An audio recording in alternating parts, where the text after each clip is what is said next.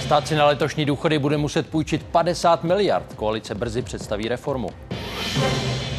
31 tisíc padlých vojáků. Prezident Zelenský promluvil o ukrajinských ztrátách.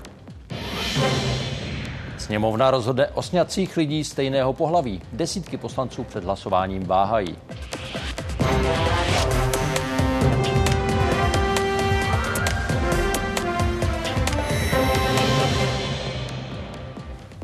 Poslední únorová neděle a její události. Těší nás, že se díváte. Za oba dobrý večer. Vláda si tento rok bude muset na výplatu důchodů půjčit 50 miliard korun. Proti Loňsku je to o 23 miliard míň. Z letošního rozpočtu a z nových dat ministerstva financí to zjistila Česká televize. Rozdíl má dáti dál, tedy kolik stát na penzi vydá a kolik na ně vybere, bude třetí nejvyšší v historii po Loňsku a roce 2013, kdy doznívala finanční krize. Teď máme opravdu extrémně výjimečné období, kdy máme nejnižší nezaměstnanost, nejnižší nezaměstnanost Evropské unii. Takže ty příjmy opravdu jsou teďka plněny na, na možná maxima. Očekáváme v letošním roce, že vlastně i zaměstnavatelé budou zvyšovat e, mzdy. Z toho samozřejmě budou o něco vyšší odvody. Koalice považuje důchodový systém za neudržitelný. Na konci března chce kabinet schválit největší změny za poslední roky. Další zvyšování věku odchodu do důchodu i po roce 2030 a jiný výpočet penzí pro budoucí důchodce. Opozice je proti. Prezident Pavel chce na přelomu února a března o chystané reformě jednat se zástupci vlády i opozice. Budeme spolu trávit pravděpodobně následujících šest pátků. Marie Menclíková se nedávno v Hradci Králové přihlásila do kurzu Jak psát na Wikipedii. Článek je příliš stručný. I v důchodu chce žít aktivně. Její penze je mírně nad víc než 20 tisícovým průměrem. Utrácí hlavně za jídlo a za položky související s bydlením. Dost nás stojí teďka ty energie, to, to, to se hodně zvedlo, proto jsme si nechali udělat panely, teda jako fotovoltaiku. Od ledna jí stát, podobně jako ostatním penzistům, přidal k měsíční penzi 360 korun. Nemám drahé kabelky, nemám drahé boty a nějak se snažíme ještě žít kulturně, takže každý rok jako chodíme na koncerty. I kvůli letošnímu růstu průměrného důchodu na víc než 20 600 je důchodový systém už teď znovu v mínusu. Podobně jako loni si stát během prvního měsíce musel na penze půjčit přes 8 miliard. Díky odvodům na důchodové pojištění vybral v lednu přes 53 miliard. Na výplatu penzí a jejich zprávu pak poslal víc než 61 miliard. Rostou nám uh, mzdy uh, a stále ještě nešly ty nejsilnější populační ročníky do důchodů. Přesto ten systém už je v takovýchto deficitech. ČT podle dat ministerstva financí spočítala, že za celý rok má být důchodový účet ve ztrátě 50 miliard. Systém už bude v mínusu pátý rok za sebou.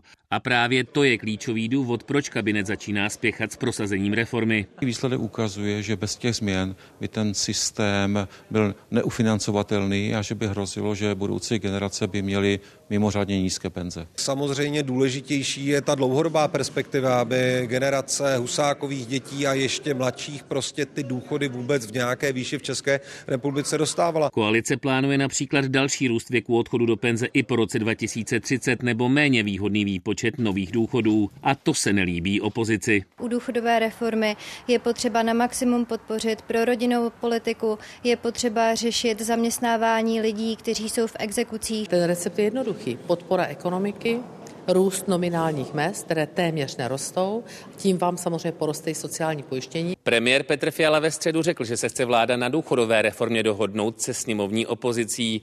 Pokud ale ke schodě nedojde, hodlá vláda prosadit reformu díky hlasům koaličních poslanců, kteří mají ve sněmovně jasnou většinu. Nikdo se nemůže postavit před eh, dnešní mladé lidi, před generace, který je třeba méně než 40 a říct jim, vy budete mít slušné penze, nebudou, pokud neuděláme důchodovou reformu. Mluvit s vládou a opozicí chce i prezident Petr Pavel. Jednání s vicepremiérem Marianem Jurečkou proběhne už ve středu. Veronika Skřivanová a Petr Vašek, Česká televize. Naposledy stát na penze vybral víc, než vyplatil před pandemí v roce 2019. Přebytek činil 16 miliard. Následující rok se bilance propadla a nejhlubšího deficitu dosáhla loni téměř 73 miliard. Důvodem bylo hlavně mimořádné zvyšování důchodů, které ani růst příjmů nestačil pokrýt. Příjmy penzistů se v posledních letech zvedaly kvůli inflaci. Před pěti lety brali v průměru 13 400 korun. Loňských 20 600 už jsme zmínili v reportáži. Události pokračují dalšími tématy. Po zprávách ze světa to bude i připomínka protikomunistického pochodu studentů z února 1948. 31 tisíc ukrajinských vojáků padlo podle prezidenta Zelenského za dva roky války s Ruskem. Počet zraněných nechtěl komentovat, aby okupantům neposkytl důležité informace. Nepřátel zemřelo v boji 180 tisíc, jak uvedl. Americké spravodajské služby předpokládají, že ruské ztráty čítají dohromady 315 tisíc mrtvých a raněných. Volodymyr Zelenský současně zmínil, že jeho země chce Moskvě předložit mírový návrh, který vypracuje spolu se západní západními partnery na zvláštním samitu. Já надіюсь, що він буде навесні. Uskuteční letos na jaře. Nesmíme Нам не можна втратити цю дипломатичну ініціативу. І він буде в Швейцарії. Výše zmíněné prohlásil prezident Zelenský na speciální tiskové konferenci, kde se během dne vystřídala většina ministrů. V Kijevě všechno sledoval David Miřejovský. Davide, politici opakovali, že Ukrajina teď prochází nejtěžšími chvílemi pro jednotu země. Jaké proto mají argumenty? Ruské síly se teď snaží prorazit na několika místech fronty posíleny ovládnutím Avdivky, o kterou bojovali s Ukrajinou už od roku 2014 a v posledních měsících tam docházelo k extrémně těžkým bojům. Navíc se zdá, že Moskva chce po své armádě další podobné úspěchy ještě před prezidentskými volbami, které budou v Rusku v polovině března letošního roku. Ten ruský postup je umožněn také kritickým nedostatkem některých zbraní a munice na ukrajinské straně. Dnes právě na té tiskové konferenci minister obrany Rustem Umerov prohlásil, že chybí zásadně dělostřelecké granáty, letectvo a některé typy bezpilotních prostředků a že až polovina té slíbené západní pomoci má spoždění v dodávkách. Navíc se zdá, že Moskva velice efektivně dokáže obcházet západní sankce, například velkou část těch bezpilotních prostředků má podle Ukrajinců z Číny a Iránu a obrovské finanční prostředky na vedení války nejspíš získává obchodováním se zeměmi, jako je Indie nebo Turecko. Bospor, strategická obchodní tepna. Pro Kreml hlavní cesta, po které přepravuje nerostné bohatství z Černého moře. Pro Turecko zdroj energie a peněz. After the invasion of Ukraine, uh, we have seen increasing uh, amounts of Russian crude oil reaching Turkey. Uh, about a doubling of volumes. Část ruské ropy končí na místním trhu. Pro miliony barelů jsou ale turecké podniky jen přestupní stanice s konečným cílem na západě. Jsou místa, o kterých se v turecko-ruských vztazích tak často nemluví, o to jsou ale důležitější. Jedním z nich je tento terminál na jihovýchodním pobřeží země u města Iskenderun. Z Ruska sem míří ropa a ropné produkty. Ruská agrese na Ukrajině podniku přinesla nevýdaný rozmach. Podle dat společnosti Kepler do terminálu loni z Ruska připlulo 20krát víc zboží než před invazí. Je tam obrovské množství ropných produktů z Ruska a podle všeho v některých případech míří do zemí, které na Moskvu uvalily sankce. Největší část zásob ve skladu tvoří palivo. Podle lodních záznamů míří hlavně do rafinerie v Řecku. Mezi její zákazníky patří i americká armáda. Řecká firma tvrdí, že přímo z Ruska nic nekupuje a pravidla tak neporušuje. Experti mluví o obcházení sankcí. In effect, it's almost Russian origin petroleum products, which is ending in, in Europe, but via Turkey. So it's a Turkish product uh, officially. Podle dat společnosti Krea loni západní země za produkty vyrobené aspoň částečně z ruské ropy zaplatili v přepočtu přes 200 miliard korun. Téměř výhradně pocházely ze dvou zemí, Turecka a Indie. It's equivalent to 68% of the EU's annual commitment to aid Ukraine between 2024 and 2027. Podle analýzy Krea by západní země uzavření této díry v sankcích na Moskvu pocítili minimálně. Připravilo by je jen o 3% paliva dopraveného po moři. Z Turecka Václav Černohorský, Česká televize. Už příští týden by sněmovna mohla rozhodnout o sňatcích pro páry stejného pohlaví.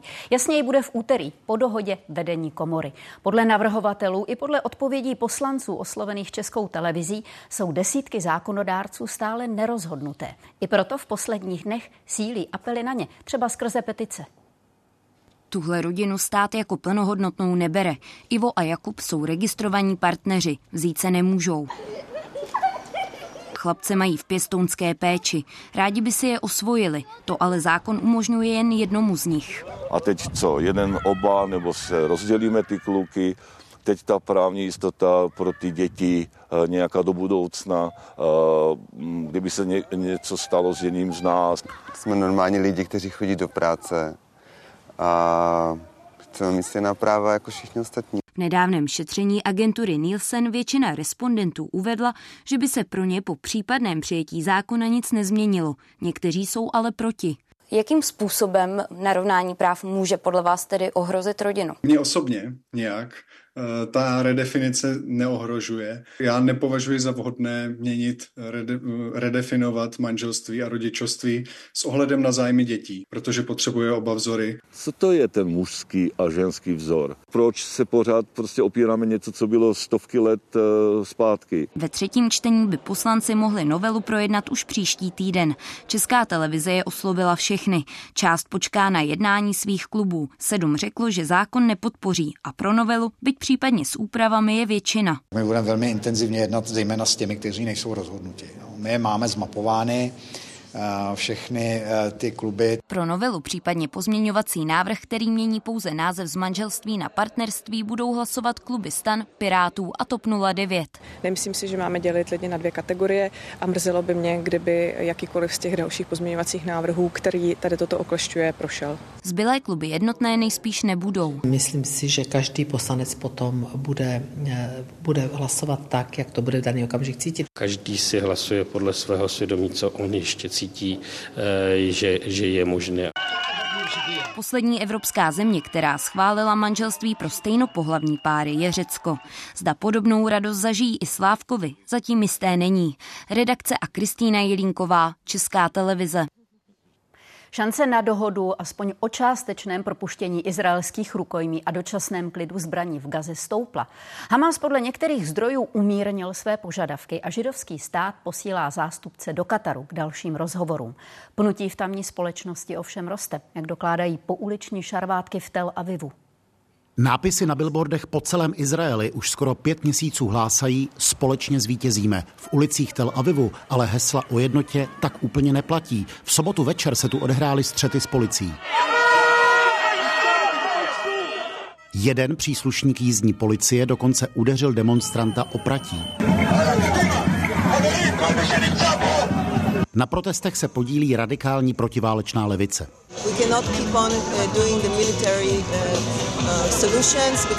uh. O pár ulic dál se konalo schromáždění na podporu rukojmích. O poznání klidnější, ale i zde byly jasné emoce. Na transparentu stojí ne přežití vlády na účet rukojmích. Všichni hned. Přes den se do ulic opět vrátil běžný provoz. Spor ale zůstává. וזה יותר חשוב מניצחון צבאי? מה זה ניצחון? אף פעם לא היה ניצחון צבאי, הניצחון זה בסוף, חותמים על זה. Tel Aviv je ale názorově specifické město. Průzkumy ukazují, že tvrdý postup proti Hamásu, a to i na úkor návratu rukojmích, má stále značnou podporu izraelské veřejnosti. 47% izraelských židů by upřednostnilo zničení Hamásu v Gaze, návrat rukojmích jen 25%. Ještě před týdnem mluvila izraelská vláda o možnosti dohody skepticky. Požadavky Hamasu jsou pomatené. Oni chtějí, aby Izrael válku s tím, souhlasit. ברור שלא נסכים להם. Teď po rozhovorech v Paříži a Káhyře pravděpodobnost dohody vzrostla. Mohla by zahrnovat propuštění asi 40 izraelských rukojmí, výměnou za několik set palestinských vězňů a šestitýdenní klid zbraní. Izraelská delegace kvůli tomu míří do Kataru. Má za sebou ovšem polarizovaný národ. Z Izraele David Borek, Česká televize. Pětní akce připomněla 76. výročí pochodu studentů na hrad. 25. února 48 se jako jediní takto výrazně vymezili proti nástupu komunistů k moci. Tisíce se jich vydali podpořit Edvarda Beneše. Ten ale delegaci nepřijal. Trasu dnes symbolicky prošli současní studenti a zástupci protitotalitních spolků a senátu. Pokud chceme obstát v těch dnešních zkouškách, tak bychom měli znát dobře svoji historii a vědět, co se stalo, když jsme neobstáli, když jsme dali průchod té nesvobodě a diktatuře. Ještě chvilku pod tímto názvem Národní divadlo nově uvádí hru pro děti a rodiče. Na objednávku první scény ji napsala polská dramatička Marie Vojtyšková. Hlavní role patří Janě Prajsové a Johaně Tesařové. Pojď, pojď, ne, jdeme, jdeme, jdeme. Já se moc za moji sestru omlouvám. Promiňte, promiňte. Nešťastně začne návštěva dvou sester Stavovského divadla.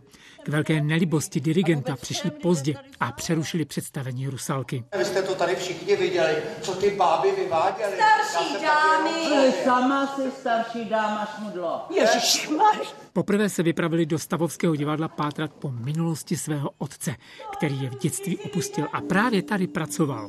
V průběhu večera ale upadnou do snění a přenesou se do minulosti. Dokáže člověk na jevišti zapomenout, zapomenout na některé bolesti, ovšem někdy se taky stane, že to je obráceně. Ve svých snech se dostanou k minulým událostem tohoto divadla, které jsou důležité pro pochopení příběhu jejich zmizelého otce. Já se aspoň snažím, Je půvabná tím, že vlastně se tam člověk svým způsobem osvobodí od jakýchkoliv regulí, který normálně platí v divadle. Hlavním tématem je odpuštění a podle textu hry, nazvané ještě chvilku, není důležité, kdy přijde.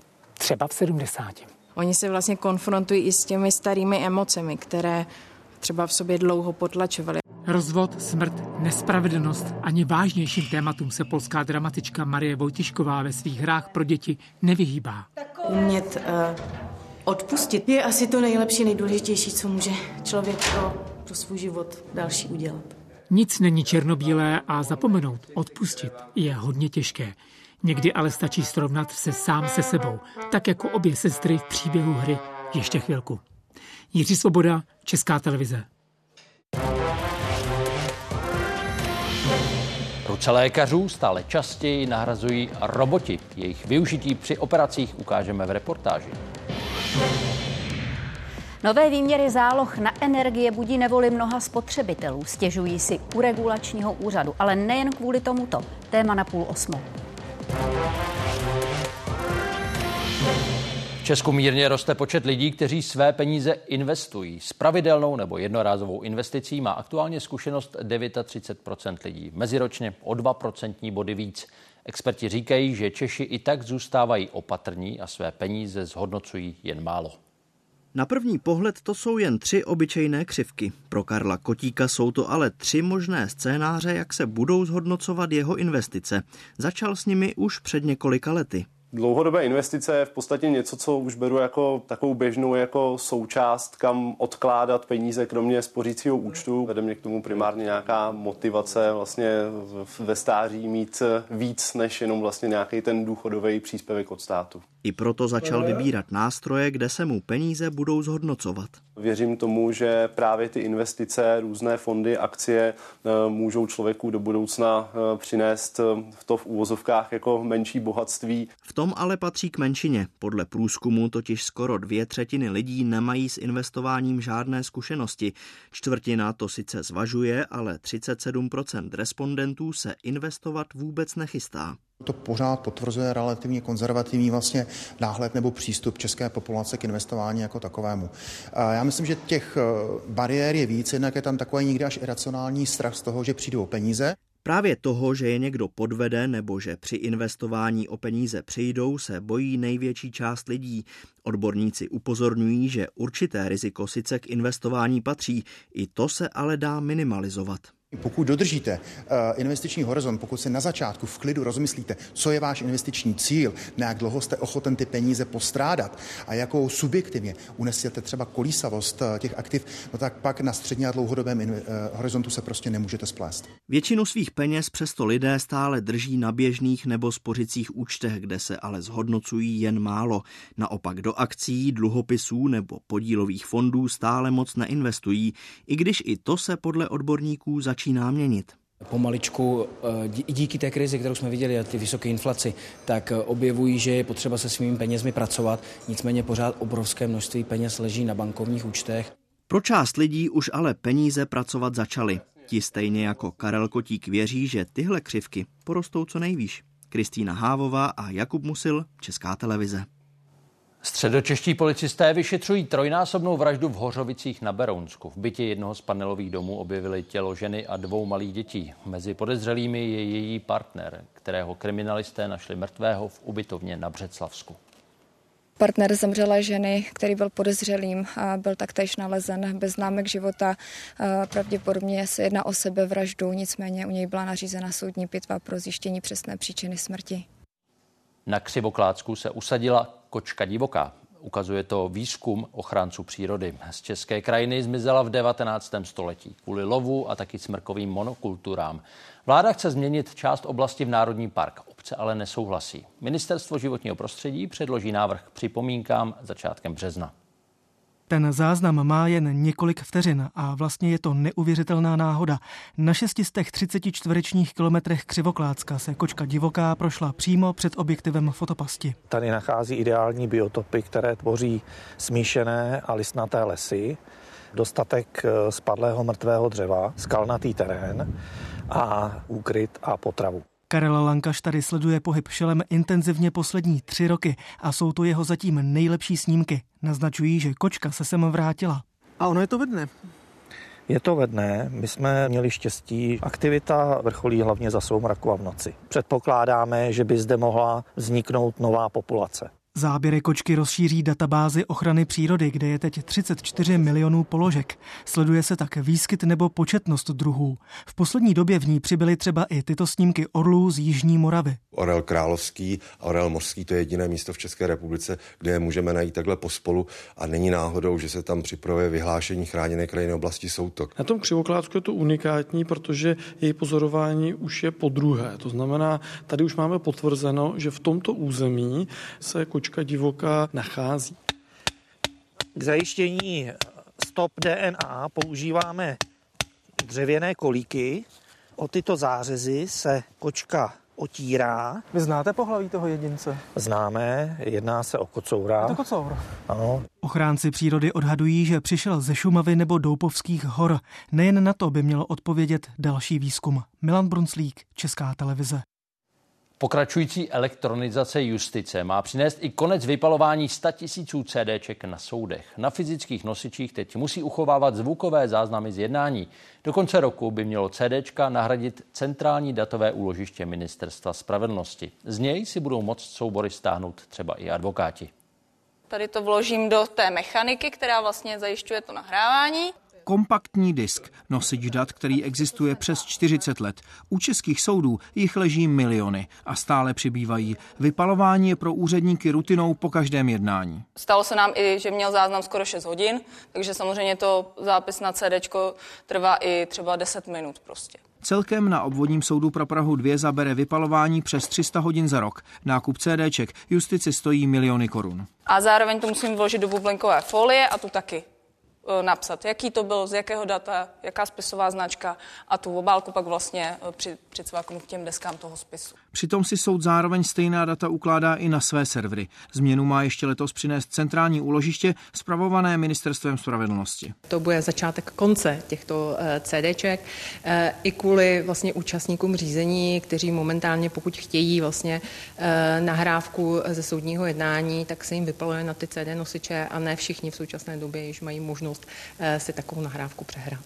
Kromě CDček mají ze soudů postupně mizet i papíry. Plně elektronický spis teď pilotně testují soudci řešící bankroty.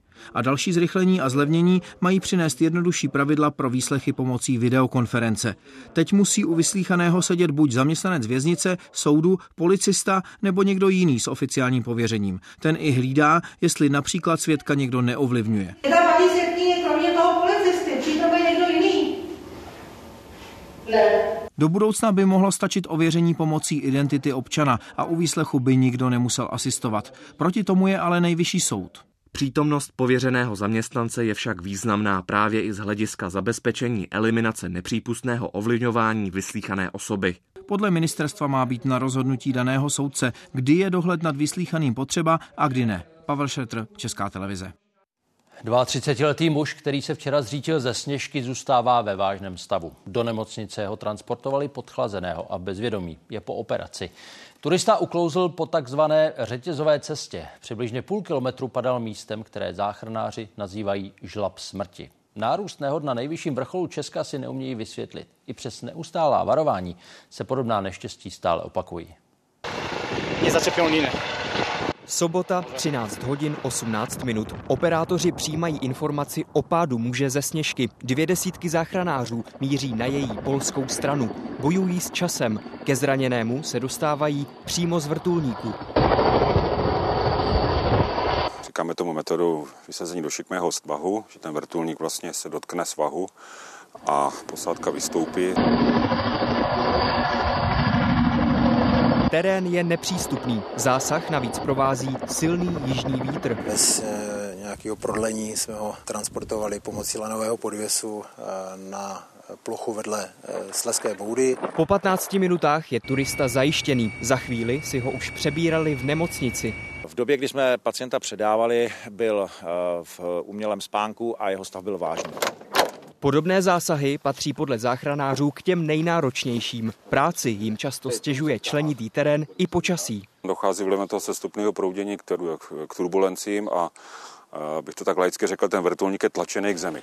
Pravidelně na to provádíme výcvik, takže nechci říct, že to standardní situace, ale v podstatě ty situace máme nacvičené. Přestože teploty v údolí už dosahují jarních hodnot, hřebeny Krkonoš zůstávají pokryté ledem. Horské cesty tak mohou být pro neukázněné turisty extrémně nebezpečné. Vilém Branda, Česká televize. Roboti na operačních sálech. V posledních letech je začala využívat většina týmů velkých nemocnic. Zvyšuje se i počet pacientů, kteří šetrnější zákrok podstupují. V některých nemocnicích meziročně i o desítky procent. Nejnověji začala robotem operovat i fakultní Tomajerova nemocnice. Abych se nenudila, tak mám tady knižku. Jedna by měla na pobyt v nemocnici stačit, i když Ljubicu Čižmárovou čeká velká operace, odstranění dělohy. Doktoři slibují, že půjde domů brzo. Se objevil myom, roste rychle, takže je potřeba ho dát pryč. To bude laparoskopicky, to znamená, že to budou nějaké dva, tři malé řezy takhle by to šlo, když pojedeš jenom takhle sem. Lékaři přitom použijí robota. Nejdřív na jeho ramena upevňují kameru a dva nástroje. Výhoda je jeho pohyblivost, on má rozsah 540 stupňů, takže je to vlastně jako zápis lidské ruky. Používáme uh, grasper, takový kleště, kterým asi chytáme, chytáme tkáň a plus uh, tohle je nástroj pro pokročilý pálení, který umí spálit tu tkáň a zároveň ji přeříznout. V náhledu jsou pak 10krát až 40krát větší. Další kroky už primář Petr Kolek neprovádí u operačního stolu. Robota řídí z rohu místnosti. Pohyb je rukama, pálím těma šlapkama. Jo, já tady udělám pohyb třeba 5 cm a vevnitř se to pohne o pár milimetrů. Proto je to tak jemný. Jo. Postupně tak oddělí celou dělohu i s 8 cm nádorem. Taky závěrečné šití dělá roboticky. Na konci dostává zpětnou vazbu. Každý konzolový chirurg, eh, i pan primář, tak má aplikaci v telefonu. Pan primář třeba tady tak začínal někde okolo 80 minut. Dneska ten průměrný čas má okolo 60-65 minut. Po skončení jedné operace se sál chystá hned na další. Denně tu zvládnou až tři takové výkony. Střídají se tu přitom celkem čtyři odbornosti vedle ginekologů taky urologové a odborníci z hrudní a břišní chirurgie. Lukáš Vrbenský a Ladislav Sojka tam operují každou středu špatně dostupné nádory ve střevech a konečníku. Tady, jak jakoby svítí, kdy ta přístupnost je tam velmi malá, tak ten robotický systém nám umožňuje se tam podívat velice zblízka. To znamená, pacientům dáváme větší šanci na to, aby se jim zachoval konečník a svěračový aparát. a taky na rychlejší zotavení, stejně jako o Ljubici Čižmárové. Necelých 48 hodin po operaci šla dnes domů. Denisa Kotková, Česká televize.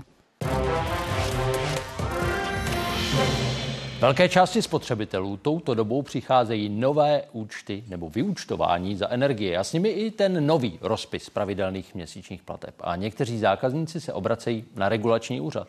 Nejčastěji proto, že se jim zálohy zdají špatně nastavené, anebo kvůli přeplatkům. Některé společnosti je totiž lidem odmítají vracet.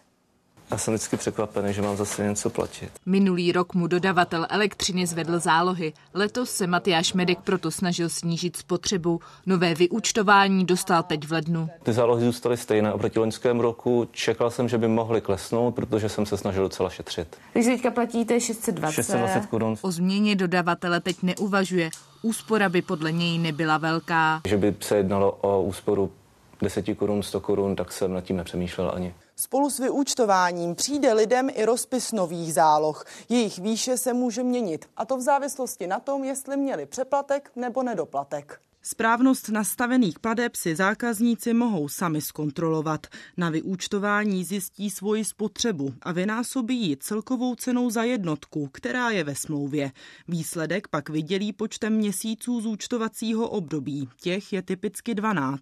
Dobře nastavená záloha by se měla pohybovat okolo vypočtené částky. Pro kontrolu mohou lidé využít i srovnávač na stránkách energetického regulačního úřadu. Máme sazbu D02D, to je první věc, obvyklou pro byt, že máme jistič jednoukrát 25 ampér, máme spotřebu 1169 kWh. Výši záloh si pak lidé mohou upravit i sami. Nižší spotřebu doloží třeba samoodečtem. Zavoláte nebo napíšete svému dodavateli, elektrické energie a ten vám tu zálohu na vaši žádost pak, když to není nějak úplně špatně, tak vám ji změní. Je tady riziko, že když to nastavíte špatně, že můžete mít potom velký doplatek. V takovém případě mohou spotřebitelé dodavatele požádat o splátkový kalendář nebo využít například pomoc státu. Mezi ní patří i příspěvek na bydlení. Pokud naopak vznikne přeplatek, mají nárok na jeho vrácení. Vymáhat ho ale může být složité. Můžeme využít tzv. úkon započtení. V praxi to znamená, že eh, si eh, ten dluh eh, lidově řečeno umazáváme ze záloh. Musíme ovšem dodavateli oficiálně oznámit, že úkon započtení využijeme. Jestliže dodavatel přeplatek nevrací, je nutné ho vymáhat soudní nebo mimo soudní cestou. To je možné přes energetický regulační úřad. Klára Burešová a Tereza Glejchová, Česká televize. Že se elektřinou šetří, dokládá loňská spotřeba. Je nejnižší za posledních 14 let, necelých 58 terawatt hodin. Z roku na rok se snížila o 4% Úsporněji se chovaly nejenom domácnosti, ale všechny skupiny odběratelů. Motivem bylo předchozí prudké zdražování a roli se hrálo i teplejší počasí. Zároveň klesla výroba meziročně přibližně o desetinu na 71 terawatt hodin. Přesto Česko zůstává vývozcem elektřiny. Produkci loni snížily uhelné a paroplynové zdroje, naopak energie z vody a větru bylo víc. A klesající spotřeba je jasně vidět taky v pražském energetickém dispečinku. Kromě toho tam taky sledují místa, kde je zrovna nějaká porucha.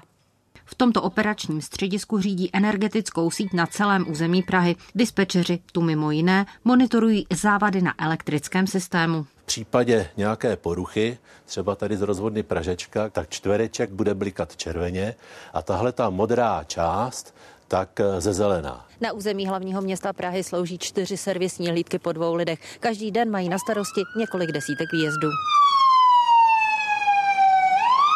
To je věc na identifikaci chybného kabelu.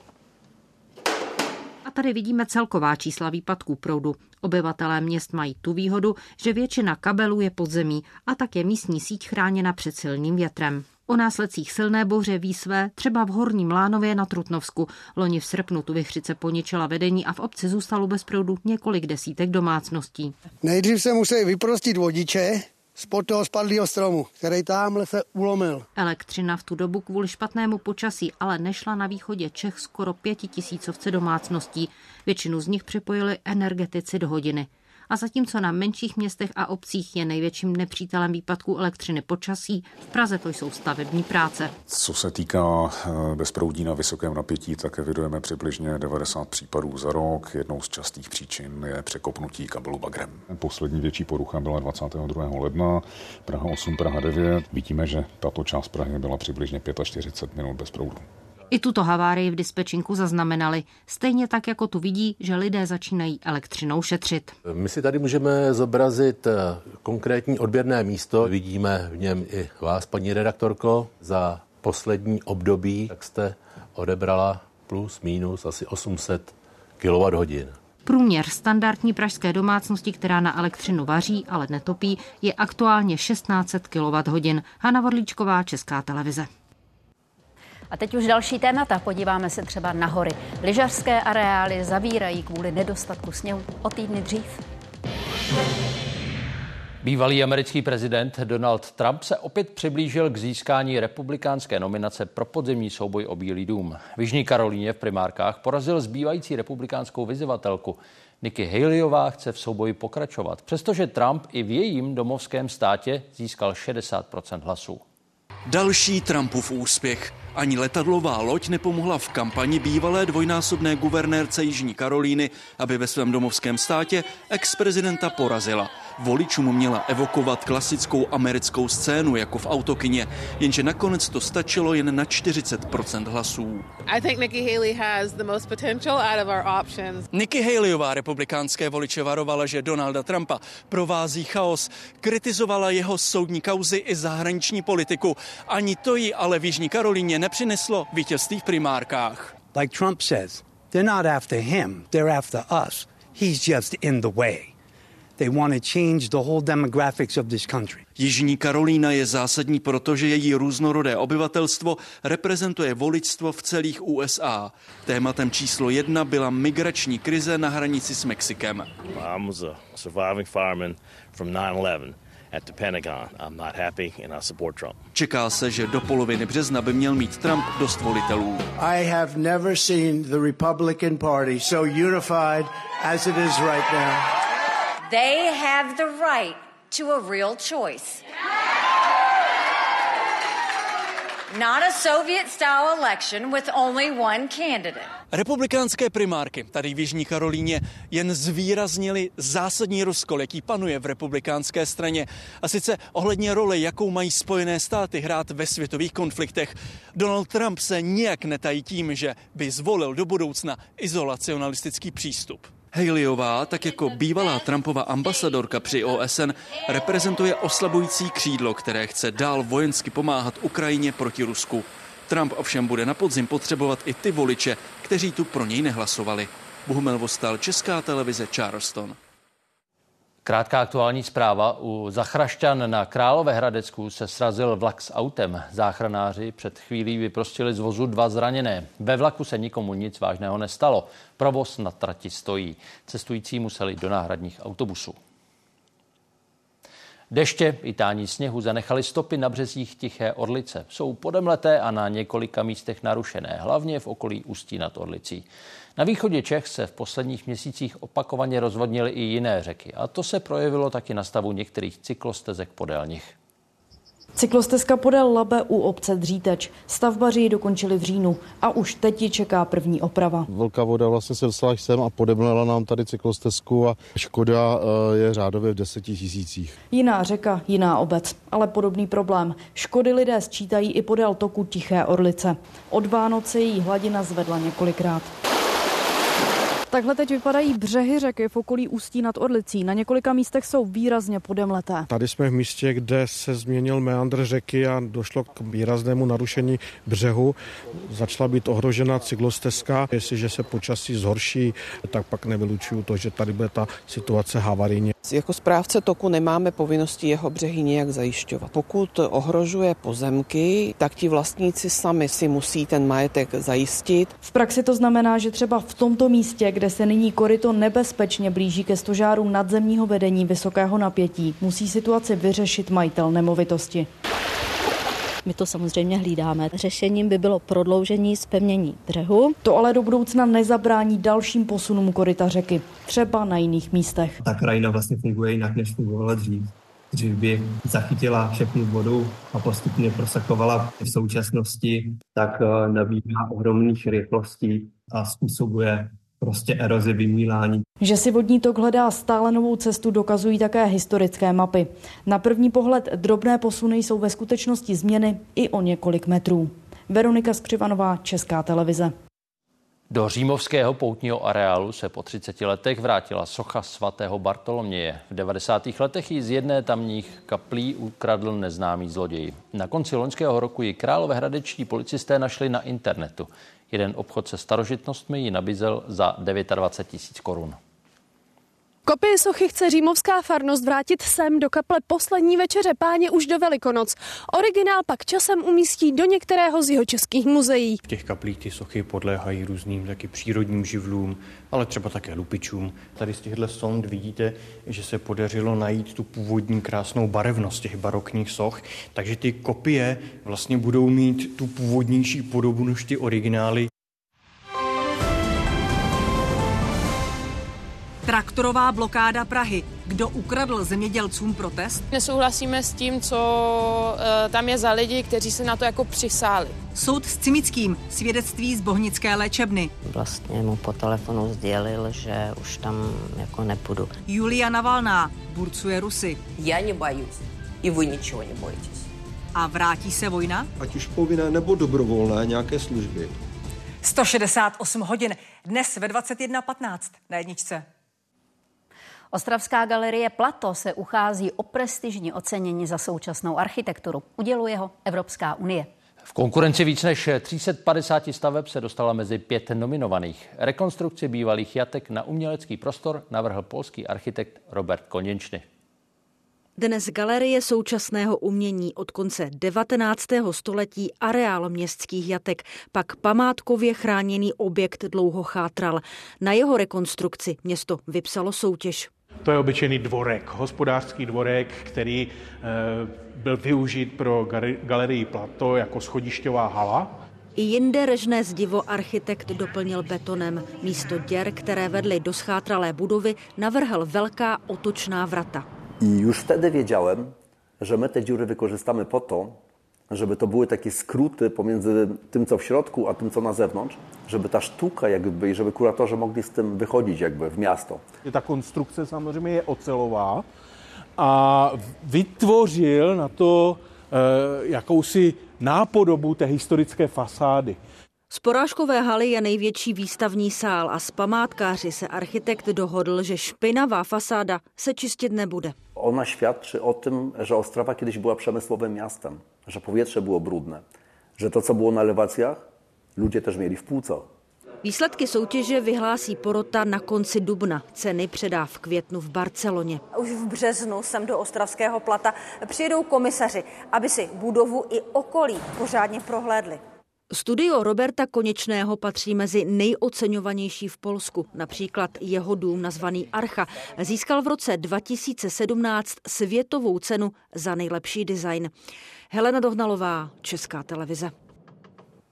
Starosta Londýna upozorňuje na škodlivé dopady Brexitu na britskou ekonomiku, a tu v metropoli obzvlášť. Spojené království opustilo Evropskou unii před čtyřmi lety. Ztráty způsobené tímto odchodem se podle nejnovějších studií blíží 150 miliardám liber. Na první pohled je tady všechno při starém. Londýnské City, středisko světového obchodu. Manažeři krčící se pod dyšníky typického únorového počasí jako by se nic nezměnilo.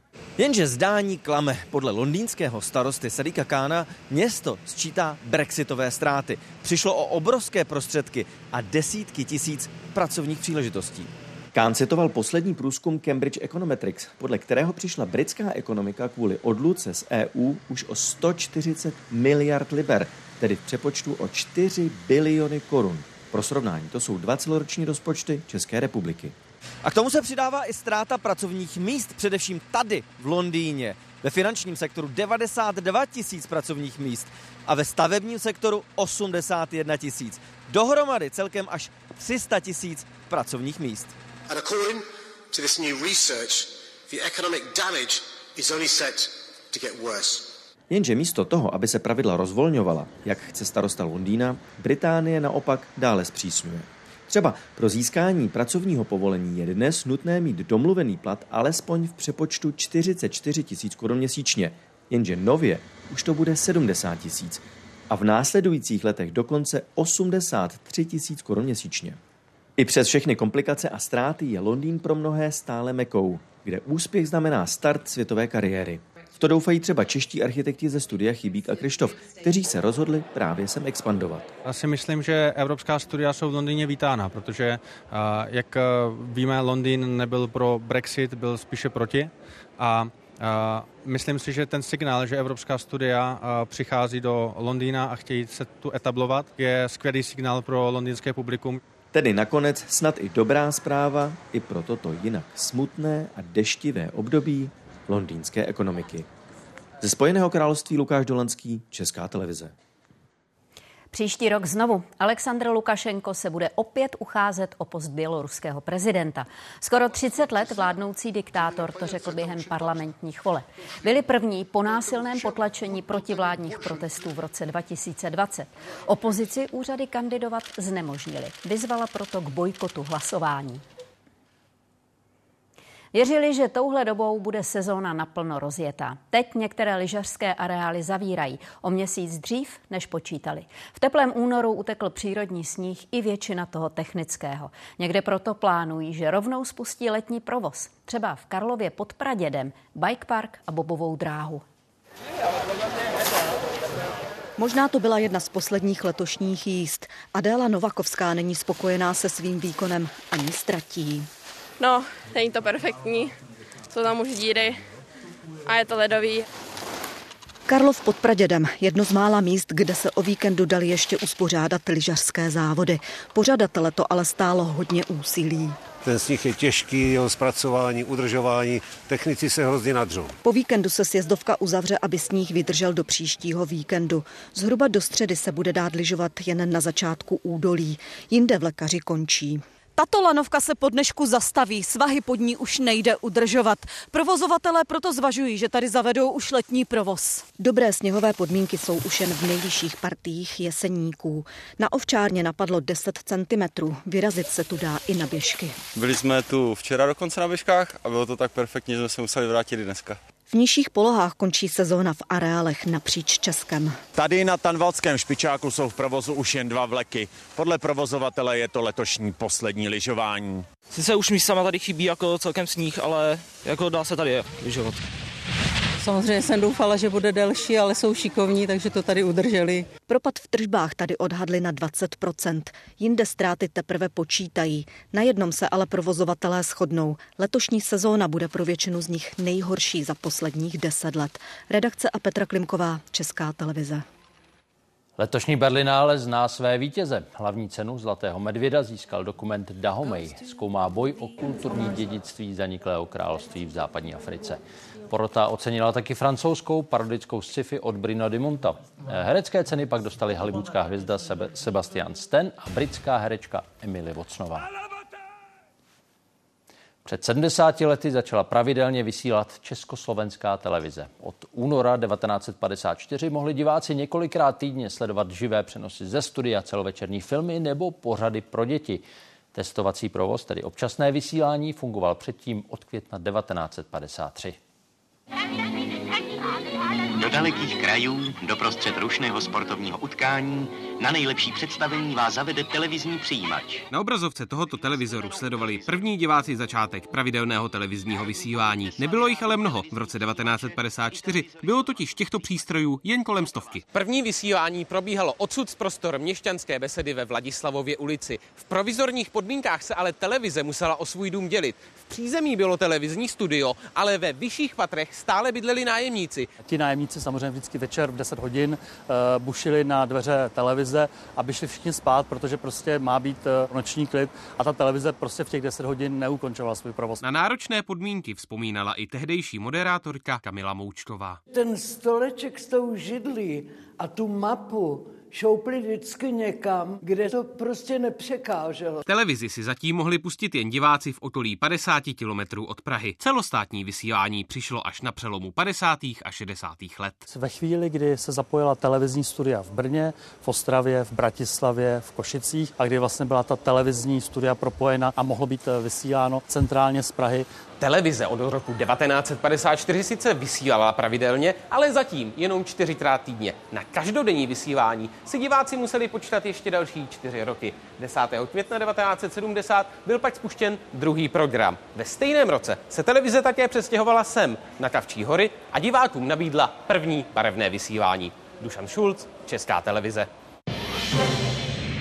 Zítra budeme sledovat mimo jiné zasedání tripartity. Řešit má důchodovou reformu nebo situaci v Ostravské hutě Liberty. Zítra proběhne tady v Elizijském paláci summit o Ukrajině, který svolal prezident Emmanuel Macron. Bude se na něm za účasti premiéra Petra Fialy jednat i o českém projektu na schromáždění finančních prostředků na munici pro Kijev. Události končí, děkujeme za pozornost, přejeme krásný nedělní večer, co nejlepší vstup do nového týdne a ještě přidáváme pozvánku k nedělnímu sportu. Z tradičně bohaté víkendové nabídky vybírá Jan Smetana. Ano, tak máme toho opravdu hodně. Například už dnes mohlo být rozhodnuto o vítězi základní části hokejové extraligy. Mě ale ze všeho nejvíc zaujal výkon fotbalisty Mojmíra Chytila, který za necelých 8 minut dal Pardubicím tři goly a rozhodl tak o výhře Slávie. Všechny jeho trefy vám samozřejmě ukážeme už za chvilku v brankách.